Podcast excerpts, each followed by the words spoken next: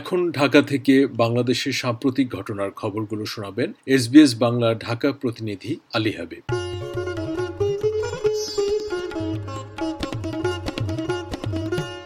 যুক্তরাষ্ট্র কংগ্রেসের নিম্নকক্ষ প্রতিনিধি সভার পররাষ্ট্র বিষয়ক কমিটির সভাপতি গ্রেগরি মেক্স সম্প্রতি নিউ ইয়র্কের কুইন্সে এক আলোচনায় জানিয়েছেন, বাংলাদেশের আরও কর্মকর্তা ও রাজনীতিবিদের ওপর নিষেধাজ্ঞা আরোপের জন্য বাংলাদেশের ভেতরে ও বাইরে জোরালো তৎপরতা বা লবিং চলছে।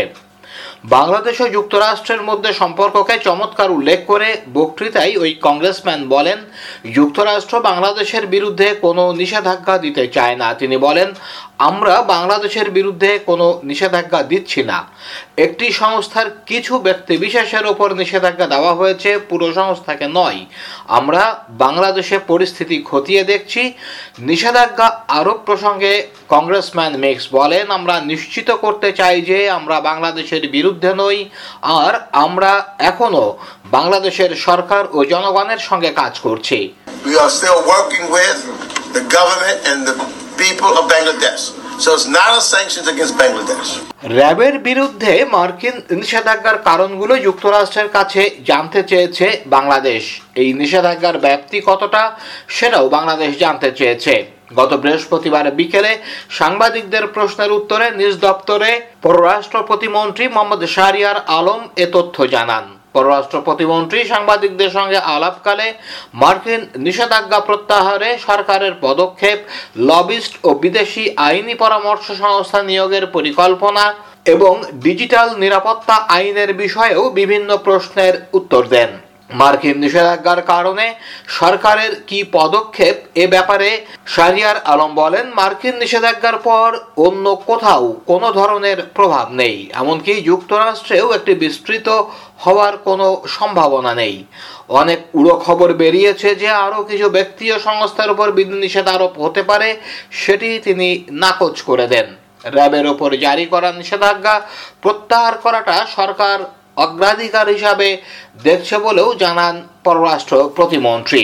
এটা আমি খুব কনফিডেন্টলি বলতে পারি যে আমরা যে অ্যাটিচিউড দেখিয়েছি যে এনগেজমেন্টে আমরা গত এক দেড় মাস ধরে আছি এমনকি মার্কিন যুক্তরাষ্ট্রেও এই স্যাংশনের কোনো এক্সপ্যানশন হওয়ার কোনো সম্ভাবনা নেই। অনেক উড়ো খবর বেরিয়েছে যে আরও কিছু বাড়তি মানুষ বাড়তি সংস্থা অন্যদিকে যাবে। এটাও আমি উড়িয়ে দিতে চাই। যুক্তরাষ্ট্রে বিএনপির পক্ষ থেকে লবিস্ট নিয়োগে অর্থ ব্যয় করার কোনো তথ্য নির্বাচন কমিশনে জমা দেওয়া দলটির ব্যয় বিবরণীতে উল্লেখ নেই। বিদেশে অর্থ পাচারের বিষয়টি তদন্তের আইনি সুযোগ বা সক্ষমতাও ইসির নেই। সরকারের অন্য কোনো সংস্থা অর্থ পাচারের বিষয়ে তদন্ত করে প্রতিবেদন দিলে তা পর্যালোচনা করবে নির্বাচন কমিশন। গত বৃহস্পতিবার বিকেলে রাজধানীর আগারগাঁওয়ে নির্বাচন ভবনে ইসির বৈঠকে এই সিদ্ধান্ত হয়। বৈঠক শেষে ইসি সচিবালয়ের সচিব হুমায়ুন কবির খন্দকার সাংবাদিকদের এসব সিদ্ধান্ত জানান। ইসি সচিব বলেন, জামায়াতে ইসলামী কমিশনে নিবন্ধিত রাজনৈতিক দল নাই, ফলে তাদের বিষয়ে কমিশনের কিছু করণীয় নেই। এই পত্রটি নিয়ে আজকে দীর্ঘক্ষণ মাননীয় কমিশন পর্যালোচনা করেছেন। পর্যালোচনা করে যেই সিদ্ধান্ত দিয়েছেন মাননীয় কমিশন, সেই সিদ্ধান্তটি আমি আপনাদেরকে পড়ে শোনাচ্ছি। বাংলাদেশ নির্বাচন কমিশনে নিবন্ধিত কোন রাজনৈতিক দল যে অডিট রিপোর্ট দাখিল করে তা নির্বাচন কমিশন কর্তৃক পরীক্ষা করা হয়। বাংলাদেশ জাতীয়তাবাদী দল, বিএনপি কর্তৃক যে অডিট রিপোর্ট দাখিল করা হয়েছে, তাতে এমন কোনো তথ্য নেই যে বিদেশে লবিস নিয়োগের জন্য কোনো অর্থ ব্যয় করা হয়েছে। তাছাড়া বিদেশে অর্থ প্রেরণ করা হলে তার তদন্ত করার নির্বাচন কমিশনের আইনি কাঠামো ও সক্ষমতা নেই। আইনি কাঠামোতে অর্থ পাচার সংক্রান্ত কোনো তদন্ত করা বিষয় এই কাঠামোতে পড়ে না। করোনা ভাইরাসের সংক্রমণ পরিস্থিতি নিয়ন্ত্রণে না আসায় দেশের শিক্ষা প্রতিষ্ঠানের চলমান ছুটি আরও দুই সপ্তাহ বাড়ানোর সিদ্ধান্ত জানিয়েছেন শিক্ষামন্ত্রী দীপু মনি।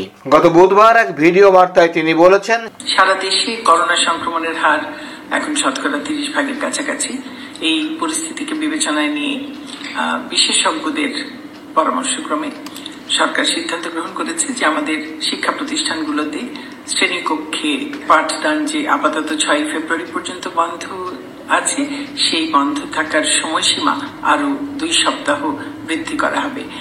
আমি আশা করি যে আমরা সবাই স্বাস্থ্যবিধি যথাযথভাবে মেনে চলব এবং তার মাধ্যমে আমাদের করোনা সংক্রমণের হার কমে আসবে। করোনা ভাইরাসের নতুন ধরন ওমিক্রনের প্রভাবে জানুয়ারির শুরু থেকে দেশে আবার সংক্রমণ দ্রুত বাড়তে শুরু করে। ওই পরিস্থিতিতে গত একুশ জানুয়ারি দেশের সব স্কুল, কলেজ ছয় ফেব্রুয়ারি পর্যন্ত বন্ধ ঘোষণা করে সরকার। বিশ্ববিদ্যালয়গুলোকেও একই ব্যবস্থা নিতে নির্দেশ দেওয়া হয়। দেশে বর্তমানে চলছে করোনার তৃতীয় ঢেউ। এই ঢেউয়ে করোনার নতুন ধরন ওমিক্রন ছড়িয়ে পড়ার পর সম্মুখ সারির জরুরি সেবা প্রতিষ্ঠানগুলোর কর্মীরা আবারও ব্যাপকভাবে আক্রান্ত হতে শুরু করেছেন। এর মধ্যে রয়েছেন চিকিৎসক, নার্স, স্বাস্থ্যকর্মী, গণমাধ্যম কর্মী, ফায়ার সার্ভিসের কর্মী, পুলিশ সদস্য, পাসপোর্ট সহ অন্য প্রতিষ্ঠানের কর্মীরা। শুধু চিকিৎসক ও নার্স আক্রান্ত হয়েছেন এক হাজার পাঁচশো জন। স্বরাষ্ট্র মন্ত্রণালয়ের তালিকা অনুযায়ী গত পঁচিশ জানুয়ারি পর্যন্ত করোনার তৃতীয় ঢেউয়ে মন্ত্রণালয়ের সুরক্ষা সেবা বিভাগে কর্মরত তেত্রিশ জন কর্মকর্তা কর্মচারী করোনায় আক্রান্ত হয়েছেন। অন্যদিকে করোনা প্রতিরোধে সরকারের পক্ষ থেকে ক্রমাগত বিধিনিষেধের নির্দেশনা জারি করা হলেও অনেক ক্ষেত্রে তা মানা হচ্ছে না। ইউরোপীয় অ্যাসাইলাম এজেন্সি সম্প্রতি হালনাগাদ এক প্রতিবেদন প্রকাশ করেছে এবং সেই প্রতিবেদন অনুযায়ী গত নভেম্বর মাসে ইইউতে বাংলাদেশের দু হাজার দুশো বারো জন অ্যাসাইলাম বা আশ্রয় চেয়েছেন। গত নভেম্বরে ইইউতে আশ্রয় প্রার্থীদের শীর্ষে ছিল আফগানিস্তান, সিরিয়া ও ইরাকের নাগরিকরা। তবে বাংলাদেশিদের আবেদনের হার বিগত মাসগুলোর হারের প্রায় কাছাকাছি ছিল। প্রাপ্তবয়স্ক কেউ সঙ্গে নেই, এমন অপ্রাপ্তবয়স্ক বাংলাদেশিদের আশ্রয়ের আবেদনের হার উল্লেখযোগ্য বলে প্রতিবেদনে উল্লেখ করা হয়েছে। অন্যদিকে গত এক বছরে অবৈধভাবে ইউরোপীয় ইউনিয়নের দেশগুলোতে ঢুকেছেন অন্তত আট হাজার ছশো সাতষট্টি বাংলাদেশি। ইউরোপীয় সীমান্ত ও কোস্টগার্ড সংস্থা ফ্রান্টেক্সের তথ্য অনুযায়ী, এদের মধ্যে আট হাজারের বেশি বাংলাদেশি ইউতে পৌঁছেছেন অবৈধভাবে সাগর পাড়ি দিয়ে। অন্যদের বেশিরভাগ বলকান অঞ্চল দিয়ে স্থলপথে ইউতে ঢুকেছেন। গত বছর জানুয়ারি থেকে ডিসেম্বর মাস পর্যন্ত সাত হাজার পাঁচশো চুয়াত্তর জন বাংলাদেশি মধ্য, ভূমধ্য সাগর রুটে ইউতে গেছেন।